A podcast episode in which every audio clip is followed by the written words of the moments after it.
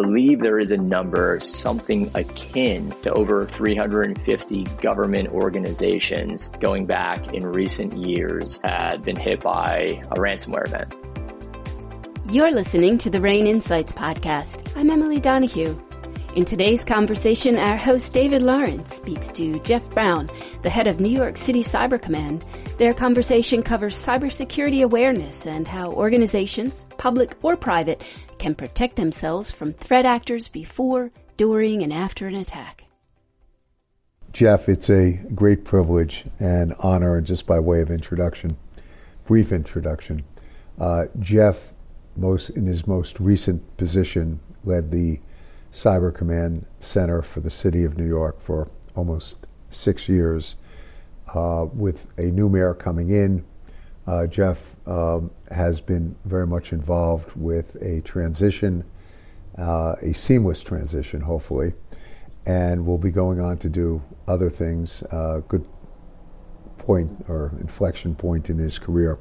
Uh, previously, Geoff um, worked with uh, one of the leading intelligence agencies on behalf of the U.S. government and also was involved in our financial sector in leading uh, cybersecurity requirements. So he comes to this podcast with a wide breadth of experience. And Geoff, maybe just to be helpful, uh, I was very excited to see the announcement uh, that you'll be continuing in public service uh, at the Monterey Institute, where you'll be involved in thought leadership efforts there. Maybe just briefly, uh, would love to hear a little bit about your next venture, and then we'll get into uh, some of the lessons learned in leading cybersecurity for New York City, and uh, some of the lessons that you know our audience can begin to apply. So, thank you for having me today, David, to speak with you. I always enjoy the opportunities to interact with RANE as a community. I really do respect the mission to help institutions make better decisions, really, and understand the totality of the risk landscape in front of them. That's what draws me uh, as I close this chapter professionally with, you know, a great sort of sense of, you know, excitement for what we've been able to accomplish on the critical mission of cybersecurity on behalf of New Yorkers, uh, but also with excitement for the future because at the Monterey and Monterey. It's the Middlebury Institute for International Studies at Monterey. But the institute itself, the focus is sort of across the spectrum of various sort of global drivers that can influence the safety, well-being, security, resiliency, economic security of sort of our global um, ecosystem. And I'll be representing and helping the sort of the students there think about cybersecurity within that global context. It's exciting to me too because the institute itself is a place that you know drives for their students to be participants in you know that global ecosystem. In fact, um, the institute's slogan itself is something like you know um, is something like you know we'll teach you how to change the world. And that's that's something that each one of us, I think, playing our own part can do. So it'll be fun for me uh, to be a participant with them with that sort of uh, with that bold goal to accomplish. And I think it's a great testament, Geoff, that you were actually recruited and have been recruited by a wide variety of institutes. So I look forward to uh, continuing the conversation. Let's uh, jump into it. Six years managing basically cyber threats uh, on behalf of the city of New York uh, and through an environment in which various cities um, and we'll call it agencies were under attack, many of which were attacked successfully. And maybe you could start by giving us a little bit of a summation of what you've learned over six years about the current landscape of threats and sort of the takeaways. Yeah, to a certain extent, you know, I think when I look back at the journey of NYC Cyber Command, the focus really began before NYC Cyber Command was even stood up with the realization in the de Blasio administration and at the highest echelons of the administration that the city itself, in its sacred contract with New Yorkers, and that really is visitors and businesses, as well as, of course, residents across the five borough, has always recognized its role, its duty, its almost sacred contract to provide core services, things like shelter, you know, clean water, the ability to, for food and transportation, but of course, you know, public safety. And you know, as we look across the most recent decades, safety also involves the safety of the digital space, you know, the digital life of New York City, the digital life of New Yorkers. Um, so many services that a New Yorker relies on are provided by incredible agencies that are staffed with absolutely dedicated public service uh, servants. And those services, many times, though they involve person to person interactions, incredible interactions, but they're backed by technology. They're delivered digitally.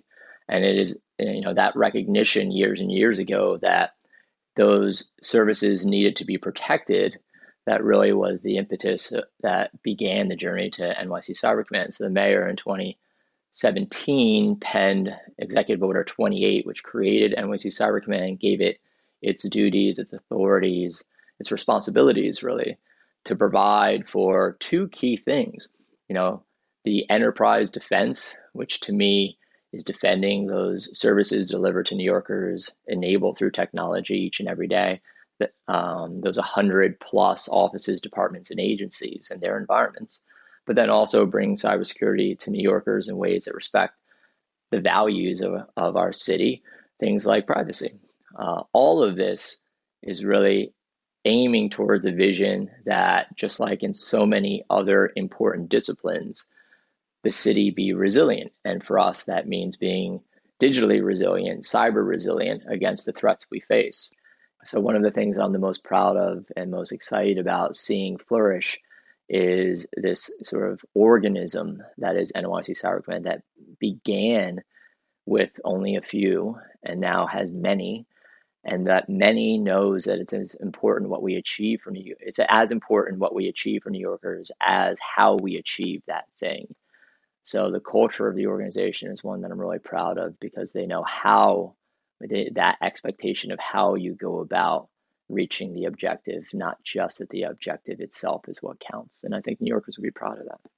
Indeed, Geoff. And uh, one of the reasons why I think we're fortunate to be able to do this podcast with you is that because of um, your role in New York City, you really saw the whole spectrum of risks. And because New York is an attractive target, um, it is the financial capital of the world, or so a lot of people say. Uh, the interconnectivity of city government, not only with its myriad agencies and the diverse populations that it has to serve, but also its connectivity with various private sector enterprises, uh, led to, uh, I would view as as complete a threat spectrum as one would have. And if if you could perhaps maybe outline the issues and threats that you had to consider and you know that cyber command will have to consider going forward in the future not not simply from criminals and I'll call it mischievous and people who are interested in uh, disrupting various uh, operations of the city of New York, you know, whether it's for money or for the amusement, but also state actors and state sponsored groups, many of whom have successfully launched very, very sophisticated uh, attacks against leading corporations, uh, leading government agencies, and obviously cities such as Atlanta, Georgia. Uh, sort of what can you share with the audience about the spectrum of threats and uh, the types of things that New York City had to contend with. And I think, you know, just sort of to make the point a little bit clearer, uh, one of the benefits of having you on this podcast is that uh, because of your vantage point within New York. Uh, you're uniquely positioned to explain the threat environment to many of our members who are in the private sector as well as other government agencies. Sure. So I think it's really important to always keep in mind a point that I know the RANE network has made many times, which is you know, cybersecurity needs to keep in mind that the types of threats we face are age old. You know, theft, disruption, maybe even destruction, espionage. I've heard many times, David, you and other in, right, uh, other RANE podcasts and venues that sort of foundational step uh, realization. And of course, I agree with that wholeheartedly. I think when you think about the impact of cybersecurity events, there is a trajectory, of course. Um, and to me, the trajectory could, at a very high level, be espionage and theft towards operational disruption, and then the combination perhaps of the two. And I think that's important to think about in your municipal setting especially as enterprises engage with government structures. Um, and that's because, to a certain extent, you know, there's a quantification of espionage and theft. Um, and of course, that's important. And is a driving factor for many enterprise defense environments, an incredibly uh, key driving factor. In a municipality, so sometimes we have to keep in mind that the rubber really hits the road with some of the types of unfortunately operationally impactful cybersecurity incidents that we witnessed across municipal landscapes. I believe there is a number, something akin to over 350 government organizations going back in recent years had been hit by a ransomware event when you think about that, it is, of course, extortion, which, like other types of adversary agendas, perhaps, is age old. You know, there's nothing necessarily new about extortion, but to be able to extort a government and a government services that could be impactful for mission sets like public safety or health um, is sobering. And as I think about how I've witnessed New York City react to various sort of significant events in recent memory during my time in NYC Cyber Command, I think about cybersecurity through that lens. So we've all, of course, continued to contend with the pandemic. And in that lens, of course, the cybersecurity that is allows for this, you know, the ongoing health services response to the pandemic is essential.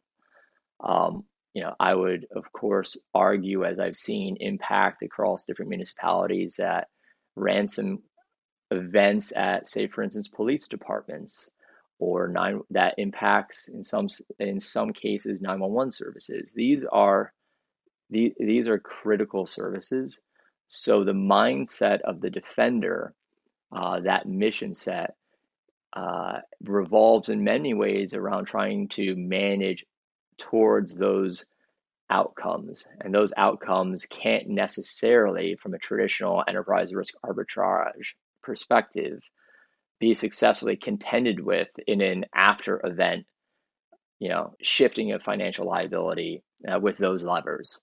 There isn't a sort of insurance policy or a financial liability shift after an impact to a health services organization that is that that is sort of appropriate to point to when you're talking about you know serving the public a new yorker who might be impacted by that event it doesn't mean that it's a zero sum game where all we can do is be successful each and every day 100% in the defensive mission it just informs how we think about an all source approach to the response and how we prepare for the eventuality of those types of events impacting you know, our city. I think it informs the way that you brief to sort of the upper echelon of the executives about consequence management, et cetera. You know, this isn't, we've said in many, for many years, cybersecurity is a boardroom issue. And of course, it is, and it should be. Um, but the types of levers that need to be pulled from a government perspective to assure for the criticality of the services provided to a constituency has a different lens, perhaps, uh, but an informative lens to our enterprise uh, peers, friends in the in the industry. Does that make sense? It makes a great deal of sense, Geoff. As you are now transitioning, and um, you'll be working with Monterey and I'm sure other organizations to share some of the lessons. If I were to invite you, because we're doing this podcast in further support of our efforts with NASDAQ, if I were to invite you to join the board of my recently public company, and I said, Geoff, in light of the threat environment, in light of the fact that some of the most sophisticated companies and government agencies have been hit, and because the protection of my data and my business, the confidence of my various stakeholders, including my customers and clients, is at stake. Uh, I'm inviting you on the board to help me think through this issue, not just in terms of prevention, but in terms of response and maintaining resiliency. Tell me how you might most productively spend the next 30 to 60 days in advising me. I think a big piece of that would be governance. And by governance, really the essential question is who has the authority to make executive decisions that are of the utmost consequence to the business. Critical here is perhaps a different type of question, which is say, for instance, it's a chief executive officer, officer or the president of the of the company.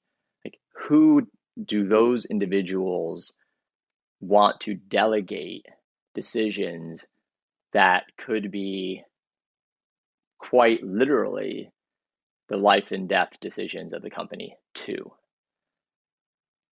Of course, there's enterprise risk management, uh, and they're very mature models for enterprise risk management. And I might forward that in those mature models, it's recognized that cybersecurity as a horizontal operational component needs to be treated vertically independently as a risk factor so that you can make a decision as an enterprise executive aligning your you know business objectives with your technology strategy with your technology operational risk with your physical security your crisis management your communications your legal risk uh, align cybersecurity in that paradigm where you're making though where you're allowing for the representative executive of each of those disciplines to forward on behalf of their discipline. I think that in many ways is an enterprise risk model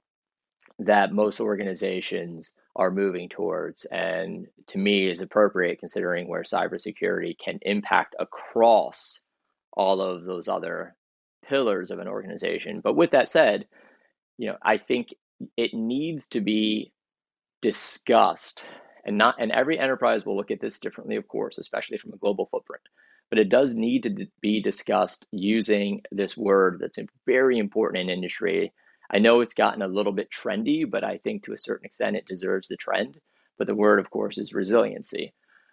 In a global landscape where various factors are pushing what I might call lightly geopolitical destabilization, especially at the near peer levels, as a global business or as government structures think globally, you have to say to yourself cybersecurity can imperil all the things I'm pursuing.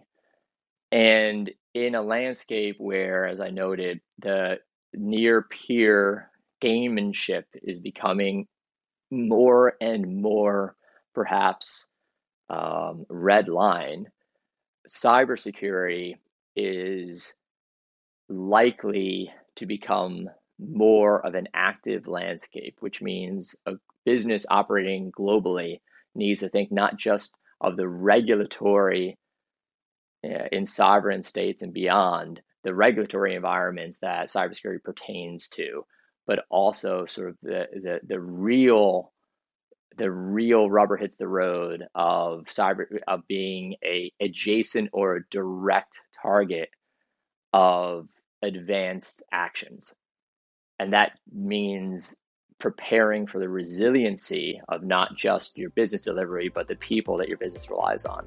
So i think that's that's the lens that i would advise a board to look at this discipline through. We'll return to the conversation in just a moment. RANE is a risk intelligence company that provides access to critical insights, analysis, and support to ensure business continuity and resiliency for our members. RANE helps businesses prepare for and mitigate risk. Learn more about our cybersecurity offerings at ranenetwork.com. That's R-A-N-E network.com. Now let's get back to the conversation. Geoff, so you bring up a very good point about governance, and, and essentially what you're saying is in advance of a crisis, you have to understand who in the organization owns the issue. Um, I'm fond of the expression when everybody owns something, no one owns it. And uh, I've heard you speak about this as not simply a technology issue, but a an issue that implicates obviously technology but operations, uh, the questions around data privacy and, and various constituents who might be impacted, um, the importance of interacting with regulators and law enforcement officials, both in terms of gaining access to, in advance, uh, threat warnings, but also in the event that there is an event, knowing what to do. The public relations efforts, uh, particularly for public companies who that have to communicate to the markets as well as to their various regulators and um, as and internal employees. Um, but also, I call it very much from a business standpoint, Geoff, in trying to understand in advance what assets have to be protected and how best to protect them, and understanding if there is a successful attack, whether it's a ransomware attack or there's been outright sabotage to the system or something that has you know broadly disrupted access to what a company needs on a day-to-day basis that they have to have the input and there has to be someone who can understand the different moving parts if I can use that term both in advance and in response am I hearing you correctly and I, again I'm somewhat consolidating, um, having listened to you on this topic uh, before and how you've approached uh, risk management for the city. I think that's a great recap, David. I might even add an element, perhaps it's oversimplified, and I say this with sort of the utmost respect to the multi-discipline, multi-hats that senior executives need to wear, executives need to wear in an organization. Um, perhaps the best way to put it is in an event, and many of the events, incidents, and responses are become public at some point. You know, how satisfying is it to know that somewhere in the organization a arbitrage conversation happened whereby a business owner accepted the cybersecurity risk of their technology deployment to me, that is not a very satisfying position to be in if you need to communicate to your users, to your clients, or to your constituents that there's been an incident. It's not, and that's, I think, sometimes where the discipline of sort of risk waivers, et cetera, has led us a little bit astray. Um, I understand, of course, that you want to have different financial levers to help uh, buttress against a cybersecurity event that has significant financial ramifications. But to a certain extent, being able, like, I think that's what the senior executive has to decide. Will, will you, senior executive, feel confident in your communications if in fact you have delegated the decision further down into your executive ranks, is that going to be a satisfying position for you to be in and to speak to your board about? If it's not, then you have to think about where where you're how to grow your confidence in the delegation of, of those responsibilities. And one model to do so is to make sure that there is a fully supported cybersecurity, resiliency, physical security, crisis management, you know, executive who sort of you have trust in to to defend against and prepare for and respond to the uncertainty of our times. I want to press the point a little bit further because we have seen where a lot of the unintended consequences that arise when these attacks occur come from companies not being prepared and very often in their communications to various stakeholders their internal staff, their strategic customers and clients, their regulators, their shareholders, the broad public, etc., um, have made things worse by not having a plan in place and not having people who are experienced in this following the lessons that have been learned along the way, unfortunately, by by other um, situations. And I have um, watched as you have counseled um, some of the basic lessons, which I want to sort of share with people, which is that in advance, uh, you have to know, have to have the game plan in the event of an attack. With whom do I have to consider communicating? And also the possible media exposure. Um, and whom do I need most importantly around the table to help guide these decisions because it's not really within the provenance of one person. Very much so. It it takes all the stakeholders to be at the table. I think the thing I've advocate for is making sure one of those stakeholders at the table is there specifically to speak towards some of the focused areas that we've discussed. You know, you can't have, you know, just be very blunt about it in my perspective based on my experience.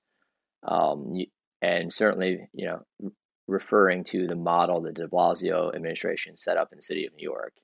If, for instance, in the United States, the Biden administration is making sure that cybersecurity is in part in their national security conversation with multiple executives that are focused on cybersecurity,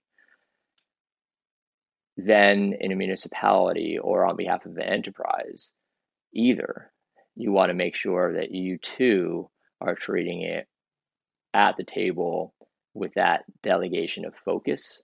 And you, what you can't have is a delegation into other disciplines that may deprioritize cybersecurity or cybersecurity journey for other types of business objectives you know it you can make that decision but you don't I, I would advocate not to give that decision to somebody else um, you know for instance in many organizations you have the work of cybersecurity being overseen through a lens of the digital strategy or the technology strategy.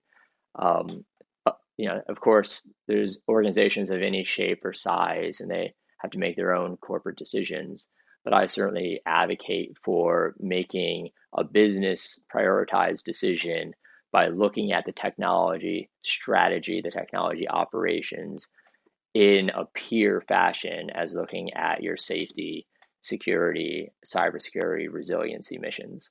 You know, so that you know the ultimate executive can make a, a, a wide lens decision and not you know and not allow for the deprioritization of this critical um, cybersecurity discipline. The takeaway point is communications matter. Being prepared on the communications front is very important. The messenger will matter. And uh, as part of your new board responsibilities, Geoff, on my on my uh, hypothetical company, is you'll be helping us to put that in place uh, over the you know next 30 to 45 days. Um, separately, let me leverage some of the efforts uh, that you undertook on behalf of the city. And I've, I've heard you say this as well that I won't use a bad word on a podcast, but uh, people will understand. SH blank T happens at the worst possible times and the worst possible moments. And people have to be prepared during so called downtimes that, that this, these types of attacks will occur. In fact, the actors often time attacks for holidays and weekends and night times and and maybe you could take a moment just to sort of summarize since I have you as a board member but for my management team the importance of simplicity in thinking through this issue prevention response remediation. Sure. So simplicity is a great concept I think and I might say it differently but with the same intent and that's do the things you can do.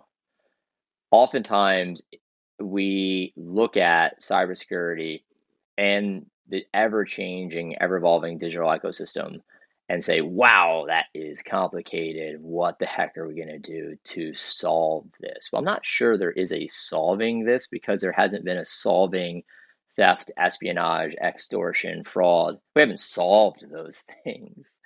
So we're not going to solve cybersecurity. So, but we should, from the take a look at the complexity and do the things we can do. And in some senses, that really is part of the spirit behind the NYC Secure Initiative that you mentioned. It was the city recognizing that like, there is going to be a continuous, never ending journey in contending with the threat actor landscape.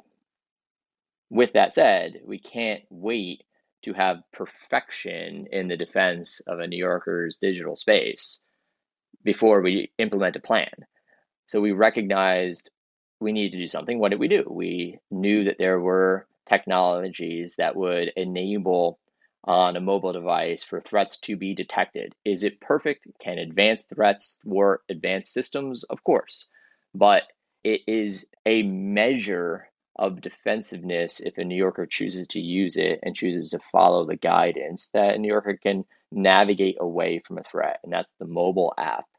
You can check links on it now and things like that to see if the link that you were sent, uh, the website is valid or is known to be a place where malware drops from or someone an adversary tries to harvest your credentials. So that that's enabled on the app. And the other thing we did was we recognize that in the places where the city provides free access to the internet, there were things we could do that wouldn't be invasive to a New Yorker's privacy, but things we could do to help keep the New Yorker from inadvertently hitting one of the malicious sites on the internet that's only there to sort of propagate cybersecurity badness, you know, drop malware, harvest credentials, trick you into giving your data. So if that's known, we should do the simple thing, which is implementing a technology where we're doing the important work of providing free public Wi-Fi to keep it safer. So let's do, to your point, simplicity. You know, I, I phrase it slightly different. Uh, let's do the things that we can do now. The other thing I might say to the first part of your question, you know, things happen at the worst time.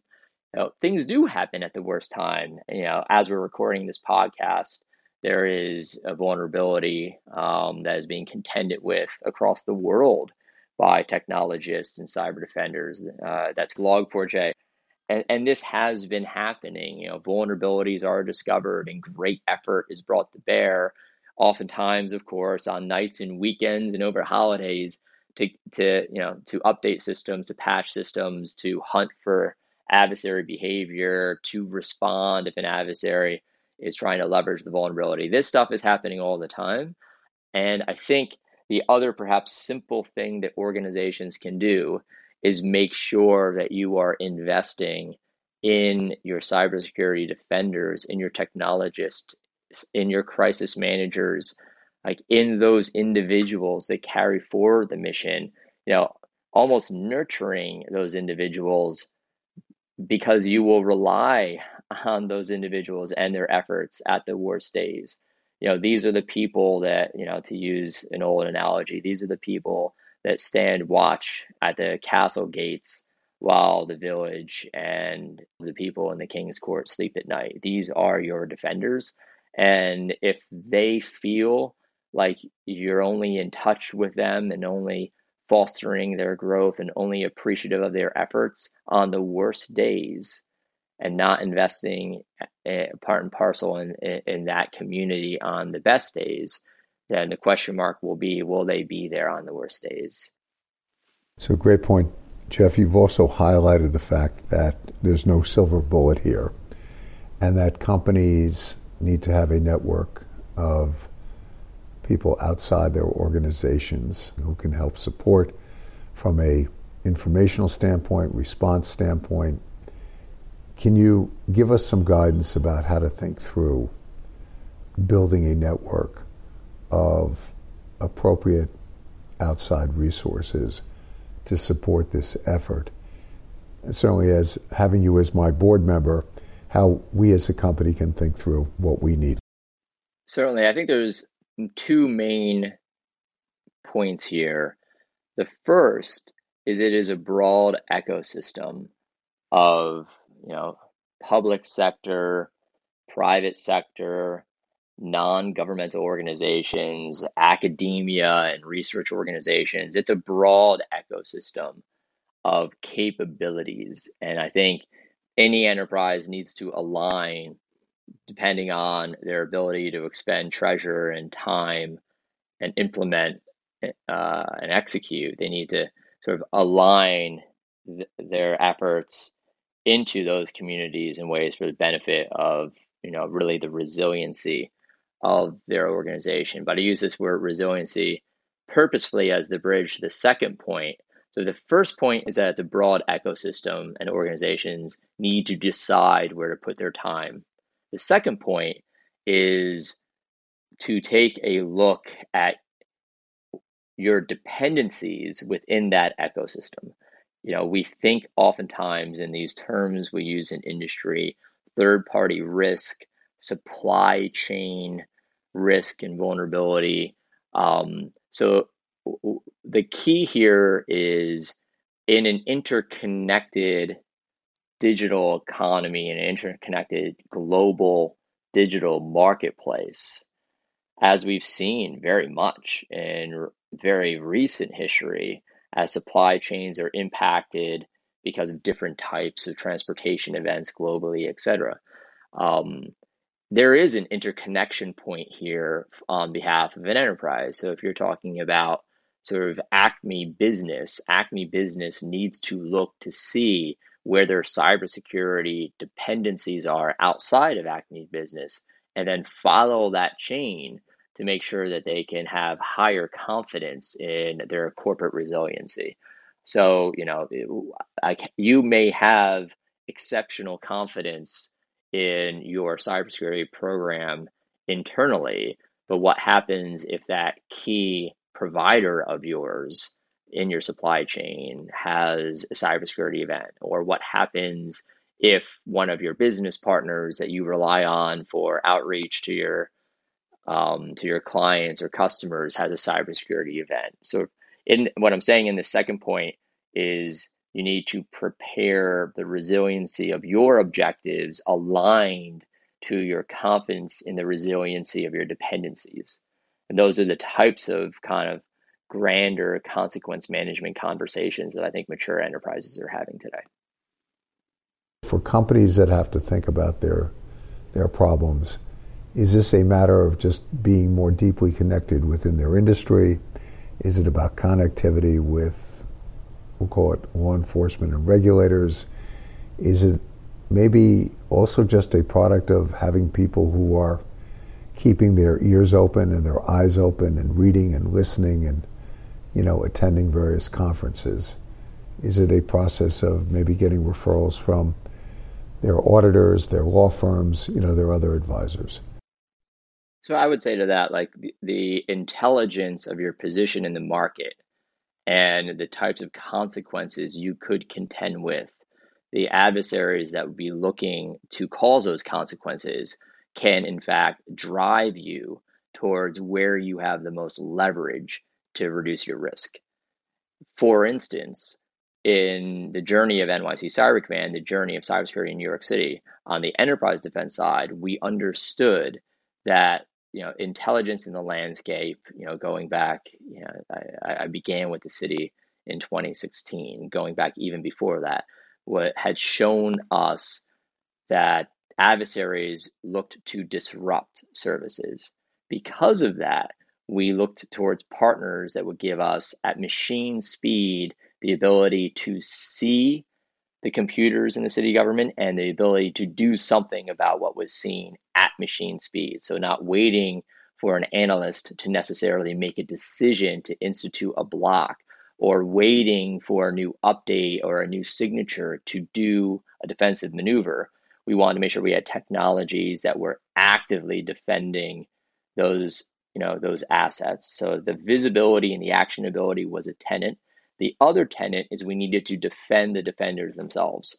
And so that enabled us that realization, that tenet that adversaries would look, sophisticated adversaries especially would look to blind the defense, which is not a new realization. That's an age old sort of tactic in security and military discipline. You know, we could not afford to be blinded. So that led us on a journey to make sure, on behalf of NYC Cyber Command defenders, we at, we were building an environment that was highly defensible in a resilient way. So that led us towards you know cloud providers and towards what is now commonly referred to as a zero trust architecture. Finally, the last component, and perhaps one that any enterprise will recognize today for their business objectives, it is a data question. Do you have the data? Are you storing the data? Can you analyze the data appropriately in a scalable way, in a way that makes sense for the application of your sort of capital? Are you doing that in a way where you can produce the types of insights that will enable you to identify the adversaries in your environment, either actively or retrospectively, and inform the decisions you're making um, to block and tackle or to respond? And I think those types of central tenants, if identified, then lead you towards the types of partners you need to prioritize, whether that be a cybersecurity vendor partner, a technology partner, a legal partner who can help you articulate your global footprint and the various regulatory environments that could be impactful to your execution on your cybersecurity strategy, you know, insurance partners, advisory or consultancy partners, it leads you to make sure you are creating the right ensemble cast, perhaps, that can help your internal team execute the mission you've given them. But it certainly is an ensemble cast. You know, it, it is only in unbelievably rarefied, focused enterprise environments where all of this can be done in house. You know, uh, in my, uh, I truly believe in the team of teams approach that could also be the invocation of your partnerships with, you know, law enforcement entities in the U.S. If we think, of course, of our federal law enforcement partners, but like let's pull the lens up globally. Like, what does that partnership ecosystem that you're involved in look like, so that if if you are impacted or dealing with an impact, you can play a role in sort of the collective community defense, which is share the information with the right body that you know will be able to use it in an, in an anonymized way and uh, so that it, eh, eh, you can do your part in the community of defenders. So having all these different relationships and making them more than just an email or more than just a phone call in the middle of the night uh, is the underpinning of what I firmly believe is the the direction organizations need to go in, which is then creating commonality of technical defense structures. And I think that's that that that's a that, that's a concept that would take us a whole another hour in a podcast. So I'll pause there. Okay, Geoff, I was going to say that's session. that's our that's our next conversation for sure. The importance of understanding what assets need to be protected in terms of a risk assessment and understanding, you know, what are the so-called crown jewels, the things that other people might want to disrupt or steal or otherwise sabotage. Maybe you could just take us through what I'll refer to as the self assessment of looking at one's own assets and recognizing what might be attractive and what really needs to be protected. I think to answer that, there are two components. The first component is in the concept of crown jewels. We have classically thought of it as protecting crown jewels. Well, oftentimes, in my experience at least, the crown jewels are actually critical to the delivery of the business. So you can't just you know do the metaphor of locking them and putting sort of a, a moat around them and maybe placing a dragon on top of them to protect them. That doesn't work because you need them out of the safe to make your business function.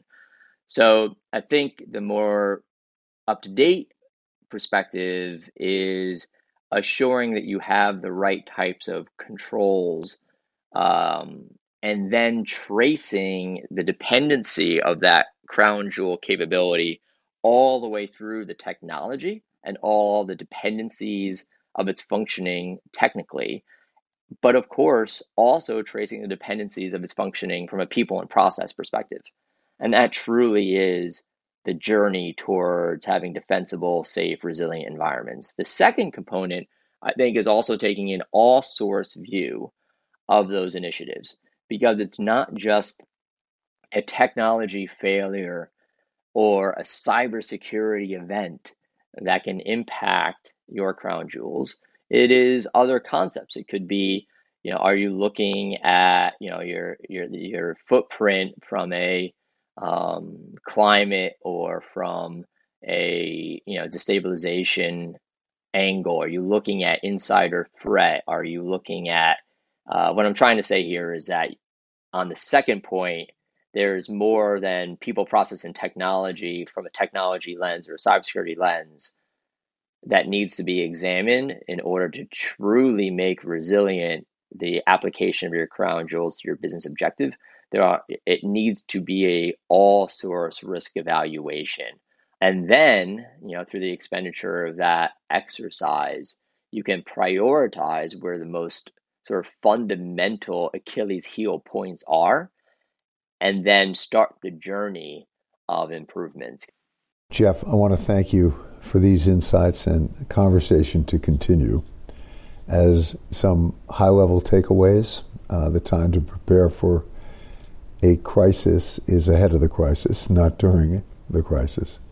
There's a multitude of hands that are required, but ownership is required. And so having that sort of single or dual point of coordination Geoff has led a number of tabletop exercises on behalf of the city where takes them through various scenarios and technique that is no less effective inside public companies as well as privately owned companies. Uh, staying on top of the threat environment and understanding what might be at risk uh, within your organization.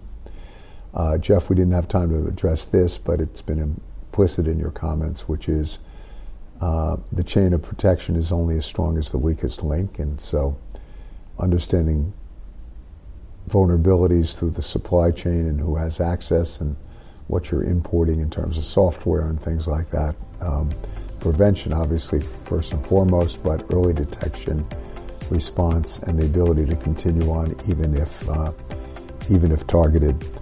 So, thank you in advance, and we look forward to your continued uh, service in the broad public interest. Thank you, David. David Lawrence is RANE founder and chief collaboration officer. Geoff Brown is the head of New York City Cyber Command.